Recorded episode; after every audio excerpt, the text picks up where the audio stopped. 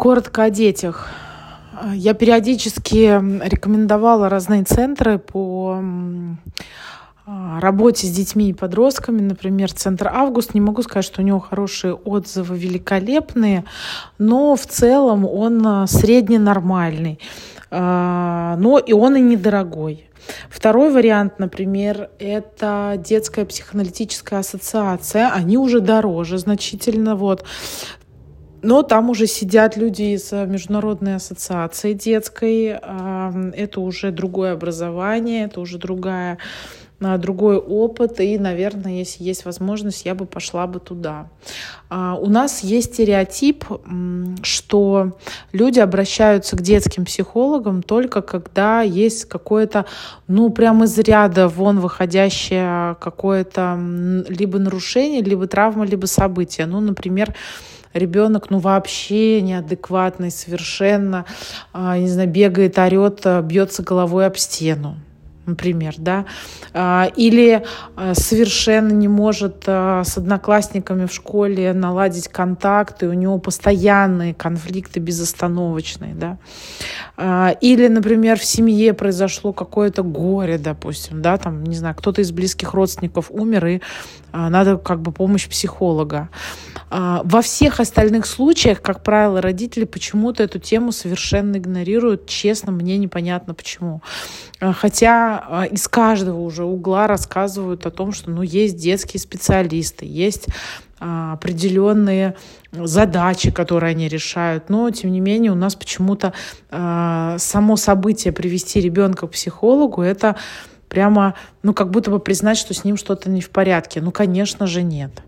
Я по опыту своей работы, я не работаю с детьми, я просто не хочу, не могу. Для этого достаточно сложный процесс, честно. Я работаю только со взрослыми, но моя специфика работы, она предполагает, естественно, знать детскую психологию, отношения матери и младенца, перинатальный период, беременность, воспитание младенца, приучение, отлучение от груди, горшка и всего на свете. Это просто, так скажем, базовые какие-то вещи, которые я обязана знать. Это часть, так скажем, моего образования, да.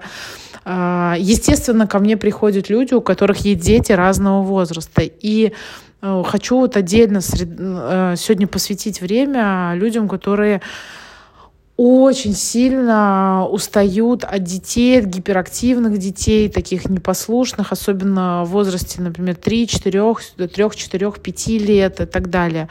Я сегодня только разговаривала с женщиной, у которой практически 5-летний ребенок, которая очень сильно устает от своего материнства. Ее материнство очень сильно повлияло на отношения с супругом. Они к возрасту их дочки 5 лет практически потеряли свою такую любовную связь с мужчиной и женщиной. Она поглощена совершенно вся материнством. У нее очень много претензий по отношению к супругу, очень много обид, что он не разделяет ее эти обязанности по уходу за ребенком. И это, конечно, рождает, меняет, естественно, отношения между ними, накаляет обстановку, и спустя время это превращается уже в откровенное такое отвращение, желание разойтись, развестись, и тяжесть такого бремени. Но это семья, которую я знаю достаточно хорошо. У них чудесная, симпатичная девочка, но ее поведение ребенка и это напряжение матери, которое тоже, естественно, чувствуется, оно приводит к тому, что уже это влияет на ее, я имею в виду ее матери, социальные связи, то есть ее меньше куда-то приглашают, потому что, их тандем, дочери и матери, в нем очень сложно находиться, там, друзьям-то тяжело в этом находиться, уж тем более супругу, я думаю. Это ведет к тому, что, соответственно, это влияет на ее отношения с друзьями, да, на ее социальную жизнь какую-то. и создает такое ощущение как бы тяжести, усталости и безвыходности, да, но и одновременно, конечно, очень сильной любви по отношению к своему ребенку. Я пытаюсь такую ситуацию описать, потому что, возможно, она тоже кого-то касается. Я попытаюсь это проанализировать просто как, не детский, да, как психотерапевт, как это выглядит вообще со стороны. Я прошу заранее воздержаться от какой-то оценки, да, хорошо или плохо, просто...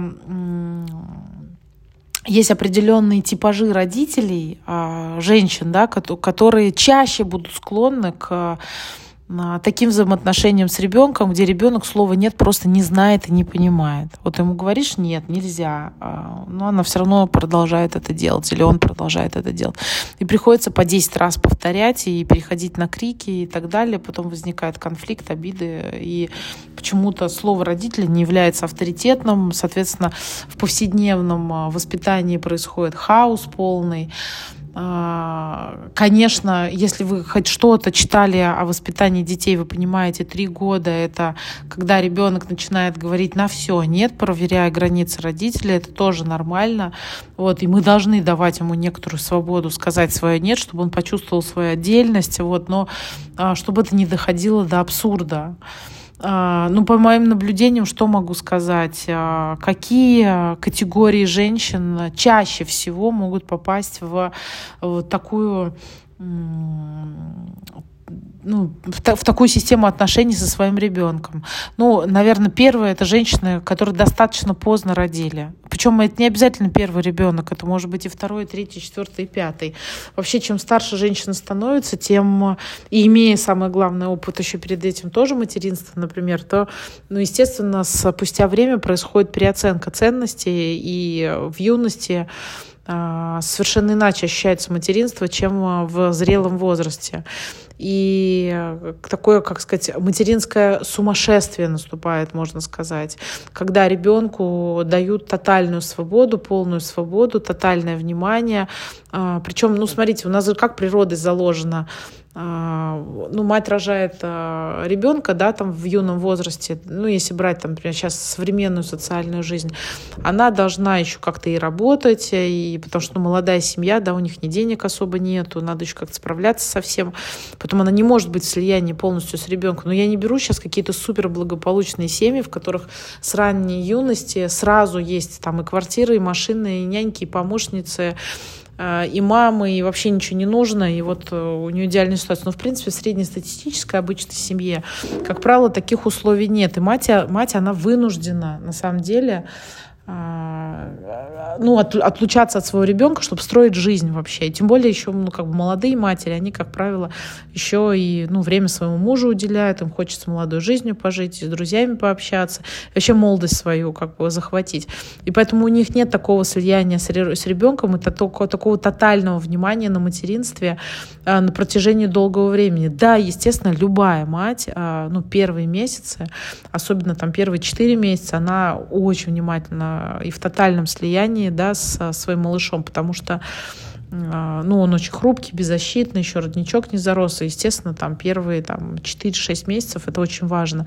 Но дальше, по идее, должно происходить какое-то разделение, хотя бы частично. У женщин, которые рожают поздно, а особенно первого ребенка рожают поздно, у них... такое начинается, как я уже говорила, материнское безумие. Да, это не я придумала, это детский вообще термин, детский психоаналитический, где женщина, просто в захвате материнства, и 24/7 она все время мать. Естественно, любая женщина от этого, будет уставать. Особенно, чем старше мы становимся, тем, естественно, сложнее восстанавливаться, рваный сон, нервная система расшатанная. И, конечно, в молодом возрасте, вспомните себя, не спать в 20 лет 2-3 ночи подряд вообще легко, не спать одну ночь в 40 лет, ты потом сутки себя плохо чувствуешь. Естественно, маленький ребенок — это определенные неудобства и в режиме в том числе, да. Физическое восстановление совершенно другое. Но самое главное — это вот это тотальное внимание по отношению к ребенку, и каждое его желание каким-то образом должно быть сразу же удовлетворено. Ну, возможно, допустим, женщина, которая поздно родила, у нее, ну, вообще это как сказать, как, не знаю, как мечта там всей жизни была, да, которой она хочет каждый день наслаждаться. Но это к чему ведет? Потому что ребенок настолько привыкает к тому, что мать постоянно находится рядом. Самое главное, что еще такие женщины, они, как правило, особо отцов не подключают к воспитанию детей. И потом в дальнейшем, как вот случай, который я приводила, в дальнейшем его же и винят, что он не помогает с ребенком, что он не включен, что он не разделяет эту тяжесть материнства. Хотя на самом деле женщина просто была в таком безумии в самом первом году жизни, что просто к ребенку никого не подпускала, жила им, дышала им, вообще забыла, что у нее есть мужчина, в принципе. Вот. Года, поверьте, достаточно для того, чтобы перестроиться и понять, что тебя здесь вообще никто не ждет, и ты здесь никому не нужен. Я про мужчину имею в виду. Вот. А потом почему-то у нее возникает обида, что ей никто не помогает. Ну, дорогие женщины, вы сами приучили своего мужчину к этому. Что тут сказать? И возвращаясь к тому, с чего я начала, если бы ходить с самого начала к там, какому-то детскому хотя бы специалисту, детскому психологу, ну, он или она могли бы вам подсказать какие-то элементарные вещи про этапы формирования психического и физического ребенка, а не только педиатр, да, где важность у обоих родителей. Понятно, что некоторым женщинам они считают, что мать лучше знает и лучше чувствует, что нужно ребенку, но поверьте, мужчина тоже может справляться. И тогда не будет такой обиды и негодования, что он не принимает никакого участия в этом. Значит, первая категория — это женщины, которые поздно родили, например, да, как я уже сказала, у них часто такие складываются взаимоотношения с ребенком, который не знает вообще слова «нет», не знает границ. Второе — это женщины, которые росли в такой достаточно деспотичной, строгой семье у матери и почему-то выбирают совершенно иную систему воспитания ребенка, полную противоположность. То есть так, как будто если ты хоть какие-то будешь устанавливать правила, границы, что-то запрещать ребенку, ты прям превратишься в эту свою, так скажем, такую плохую, злую маму. И твоя дочка, например, или сын, да, особенно дочка, да, которая прям вот точная копия тебя, будет себя точно так же плохо чувствовать, как чувствовала ты себя со своей строгой запрещающей матерью. И вот у меня прям вот реально есть такие клиентки, женщины, которые ну, просто с ума сходят дома от своих 4-5-летних дочерей. Реально, потому что ну, просто ребенок слова «нет» не знает. Она ходит колесом, она орет. Причем у некоторых людей есть представление, что это нормально для ребенка, ну, в постоянном такой гиперактивности, постоянных криках находиться и так далее. Ну, я ни в коем случае не хочу сказать, что наши дети должны быть удобными, спокойными и так далее. Но какие-то правила мы, как родители, обязаны объяснить нашим детям. Не только потому, что нам самим будет проще с этим жить. Вы просто поймите, рано или поздно все ваши дети выйдут в школу или в детский сад. И если ты не научишь их элементарным правилам поведения в социуме, они же сами от этого будут страдать. То есть это не подарок никакой, то, что ты для ребенка делаешь. Сейчас пошла какая-то мода смотреть там на японских детей, которым там ничего до 5 лет не запрещают. Но, ребята, ну мы не японцы, и у нас совершенно другая культура в социальной жизни, в школе, в детском саду и в обществе, в котором мы существуем. У них свои правила, у нас свои правила. Абсолютно. Есть у нас книжки сейчас по детской психологии, ну, старая известная «Французские дети не плюются едой», о том, как заниматься их воспитанием. Но вы поймите, но у них тоже есть определенные какие-то, там неплохие советы, но у них там своя культура, например, они там, для них это нормально сидеть с детьми по 4 часа в ресторане вечером, там семьи садятся на набережной где-то, да, вот, или там в разных больших или маленьких провинциальных городах. Они везде путешествуют с детьми. Ну, у нас немножко по-другому устроена система в России, поэтому это, конечно, здорово ориентироваться на советы близлежащих стран, но есть же какая-то культура поведения внутри нашей страны, нашего города, и все-таки, наши дети, они же здесь будут учиться и будут здесь в социуме жить. Поэтому если ты не приучишь своего ребенка к элементарным правилам, ей же или ему же будет сложнее потом адаптироваться. Такие дети, которые не знают слова «нет», они потом очень тяжело адаптируются в школе или в саду, у них возникают часто конфликты потом с одноклассниками, да, в школе, потому что ребенок привык к тому, что и любое его желание удовлетворяется. Это вот как бежать на любой крик младенца. Вот он только попипикал, ты уже сразу ему грудь суешь. Вот приблизительно так же любое желание должно быть как-то удовлетворено. Я хочу сказать, что у каждого родителя, у мужчины, у женщины какая-то всегда есть, предыстория. Вот зачастую наш предыдущий опыт сильно влияет на опыт материнства, естественно, да, или отцовства. И допустим, из реального кейса, да, там женщина вышла замуж за мужчину, у которого который развелся, и у него в браке в первом есть дети. Он испытывает колоссальное чувство вины за это. Как будто бы, я не знаю, он предал родину, хотя, окей, у него не сложились отношения с супругой, он не стал от этого плохим отцом. Поэтому из-за чувства вины он стал таким гиперотцом, который, все делает для своих детей, любые желания их удовлетворяет, и детей из первого брака, и ее дочки от первого брака, и их общего ребенка от первого брака, от их общего брака, и живут только как родители, вот все внимание, все время, все средства, деньги неадекватно, необоснованные расходуются на то, чтобы дети только все получали. А все это строится на том, что вечное чувство вины, что я плохой человек, я вообще плохой отец, я плохой муж, потому что развелся, и должен постоянно это каким-то образом компенсировать. Жить для своих удовольствий каких-то, о боже, нет, никогда, естественно, нет. Я понимаю, что в каждой семье, есть определенные сложившиеся системы поведения, вот. Но если где-то это на тебя похоже, гипотетически, да, и ты просто, можешь сказать, что ты настолько устаешь от ребенка, от своего, что, порой тебе хочется, куда-нибудь деться, куда-то его отдать и просто побыть в тишине. Понятно, что, это нормальная ситуация, мы все периодически устаем от родительства, но если для тебя прям реально какая-то невыносимая ноша, такого не должно быть.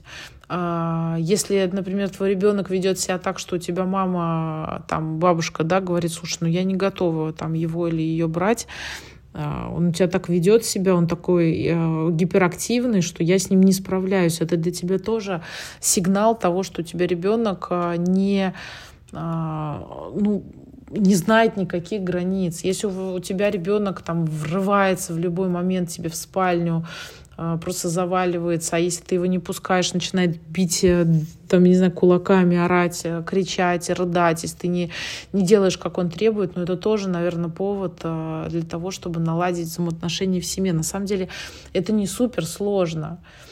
Просто пойми, что вокруг тебя, возможно, находятся люди, которые это видят, но взрослая система взаимоотношений так устроена, что никто никогда не будет подходить к тебе и говорить какие-то рекомендации или замечания по поводу воспитания твоего собственного же ребенка, потому что, во-первых, это социально неприемлемо у нас в обществе вообще в принципе. Во-вторых, за такие советы и по морде можно получить, честно говоря. Вот. И ты можешь получить что-то только в случае, если ты реально сам попросишь. Вот. И считать, что у кого-то ребенок, например, так скажем, не то что послушный, а ему самому с собой комфортно, потому что дети, которые такие активные, они, как правило, у них часто перепады настроения, они то рыдают, то смеются дико.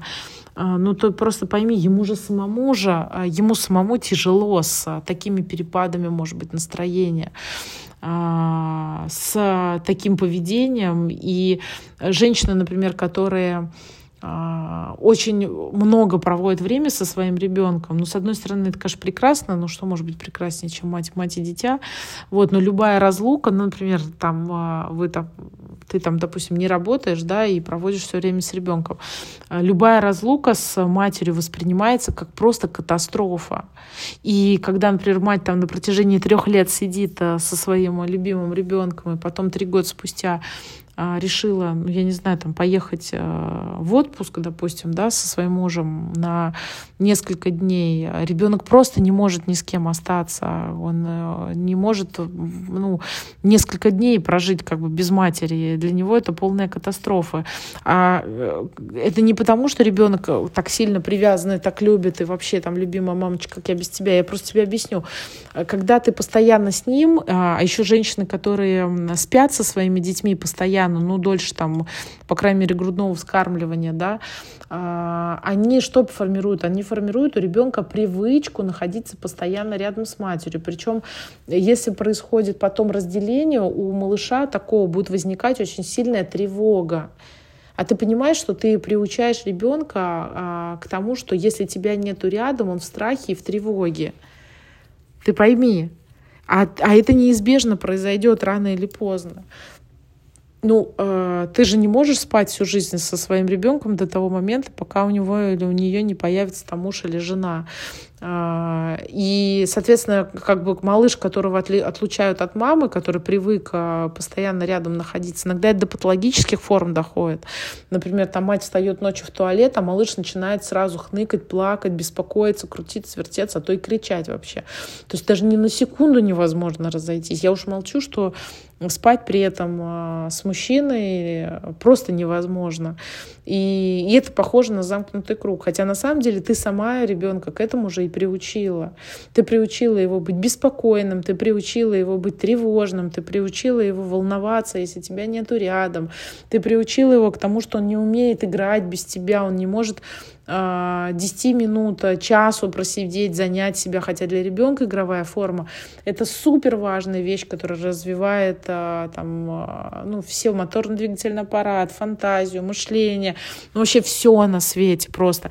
Да, бывает так, что дети, например, растут в больших семьях, где много людей дома, и малыш просто никогда не находится один. И, с одной стороны, это замечательно, что есть все время кто-то, кто может с ним поиграть. Те, у кого есть благополучные семьи, у кого есть няни, которые 24/7 с ребенком, плюс еще сейчас нянь так нанимают, что няня должна быть вообще постоянно, играть постоянно. Такие родители потом обнаруживают, что их ребенок вообще не может сам себя занять, сам собой поиграть и не знает, что ему делать. И говорит еще, если он один без помощницы, говорит, мне скучно. То есть ты представляешь, что у него... Я вам хочу сказать, что это на самом деле тревожный звоночек, потому что у него образное мышление просто не развивается из-за этого. Он не может придумать себе игру. Просто придумать. Сейчас стало модно, поездки на Алтай. Тут приезжают иногда группы детей, разного возраста приезжают. А там же, ты знаешь, на Алтае, там есть алтайские дети. Такие местные, которые умеют играть в игры. Это очень интересно за ними наблюдать, как они учат детей городских играть. потому что они играть просто разучились. А игра — это неотъемлемая, очень важная часть для формирования вообще психики ребенка. И когда ты представляешь няню постоянную для своего малыша, которая с утра до вечера постоянно сидит и придумывает для него игры, не давая ребенку, это как его кормить постоянно, знаешь, с ложки, не давая ему представить, пофантазировать, где не дает ему возможности побыть одному наедине с самим собой, ну, вы просто лишаете его развития, вот и все. Хотя это прикрывается любовью очень сильной. Сейчас огромное количество литературы. Вообще, вот кому интересна эта тема, можете почитать один из самых, да нет, наверное, самый известный вообще выдающийся детский психоаналитик, это Винникот. Он написал огромное количество литературы. Он, по-моему, через него прошло, я что-то читала, около 70 тысяч младенцев. Вот, то есть человек свою жизнь посвятил этому изучению формирования вообще психики человека на малышах, на детях, да. Как они это делали? У него была огромная прям команда, они приходили, наблюдали за сначала беременными женщинами, это специальные прям экспериментальные семьи такие были. Они договаривались, разрешали приходить несколько раз в неделю по несколько часов. Они просто наблюдали. Потом приходили также, когда уже появлялся младенец, просто сторонний, так сказать, психолог, который приходил в семью с рождения до 5 лет. Он просто наблюдал. Вот все, 2-3 раза в неделю по 4 часа. Это его работа. Вот он приходит и наблюдает, как люди общаются со своими детьми и находят какие-то закономерности. То есть они не дают какие-то рекомендации, там, ничего не советуют. Они просто наблюдают для того, чтобы потом сделать выводы, на основании какого поведения, каких матерей, каких действий происходит формирование личности ребенка. Ну, наверное, ни для кого не секрет, что у тревожных матерей тревожные дети. Это факт абсолютно. Ну, к сожалению, если женщина страдает, например, там ипохондрией, что такое ипохондрия? Это сильное волнение за здоровье, да, такие, которые все время что-нибудь, не знаю, на руке зачесалось, о, Господи, все, это рак, я умру, да, которые постоянно ходят по анализам и так далее. Вот есть отдельная категория матерей, которые своих детей постоянно таскают на обследование, таблетки и так далее, делают из своих детей каких-то больных, слабых. Вот, при том, что они абсолютно уверены, что они реально на самом деле такие есть. Вот, просто потому, что они сами склонны к ипохондрии. Вот, если, например, твой супруг или супруга такой, вот, ты тоже должен обратить на это внимание, потому что они будут это переносить на ребенка, и твоя задача, естественно, оградить своего ребенка от вот такого воздействия. Да? Если твой муж или жена достаточно сильно тревожный человек, а ты более такой уравновешенно спокойный, твоя задача тоже пытаться этот поток каким-то образом контролировать, потому что такие родители свою тревогу снимают за счет того, что постоянно контролируют детей, и они в этом просто мастера реально, абсолютнейшие мастера. Вот, поэтому если вдруг вот тебя какие-то такие темы касаются, ты можешь их подробным образом попробовать разбирать с людьми, которые именно занимаются детской психологией. Но поверь, твоя жизнь станет намного легче, проще. Ты какие-то получишь простые ответы на какие-то свои вопросы, которые помогут не только тебе жить спокойнее, но и ребенку твоему быть более спокойным, веселым, коммуникабельным, открытым, да, любознательным, вот, но при этом достаточно уравновешенным, таким, который принимает социум, общество, который знает, что на площадке можно бегать и орать, и веселиться, вот, а дома, если кто-то разговаривает по телефону, надо уважать тоже его пространство и место и так далее. Поверьте, дети очень легко этому учатся. И то, что ты вводишь какие-то границы, это не значит, что ты его не любишь, что ты его, жизни ему не даешь, ты не превращаешься в свою мать, там, контролирующую абсолютно. Это нормально, что есть какие-то границы и ограничения. Да, дети будут с этим не согласны какое-то время, особенно те, которые привыкли жить там в абсолютной свободе и не зная никаких ограничений. Вот. Но поверь, в дальнейшем ты сделаешь для них только плюс, ты только поможешь им, потому что нашим детям еще жить в обществе, им ходить в сады, в школы, им работать в коллективе, там, в командах играть, жить, путешествовать, наслаждаться жизнью среди других людей. Вот. И то, что мы можем им дать сегодня и сейчас, конечно, это какие-то вещи, которые общедоступны. Есть какое-то старое понятие, хочу закончить на этом, как говорили наши родители, ничего мы психологию не знали и ничего как-то людьми выросли. Я считаю, что тут нечем гордиться, если ты никогда не занимался своим психическим и этим никогда не интересовался. И вырастил ребенка, вот как чувствовал, так и вырастил, и ты эмоционально как-то каких-то вещей не знаешь, да, тут нечем гордиться, честно говоря, и кто там кого вырастил, это просто такая, вещь сейчас доступная, в принципе, вот, и, ей можно воспользоваться, этой информацией, а можно нет. Вот, благо сейчас очень много курсов каких-то, литературы, Ютьюба, центров и так далее, вот, но есть какие-то вещи, вообще общепринятые, вот, конечно, в первую очередь надо начинать с себя, да, со своего психоэмоционального здоровья, вот, потом мы детишкам это все передавать. Надеюсь, вам это было полезно. Ссылки на центр детский, который я упоминала, я оставлю внизу в комментариях.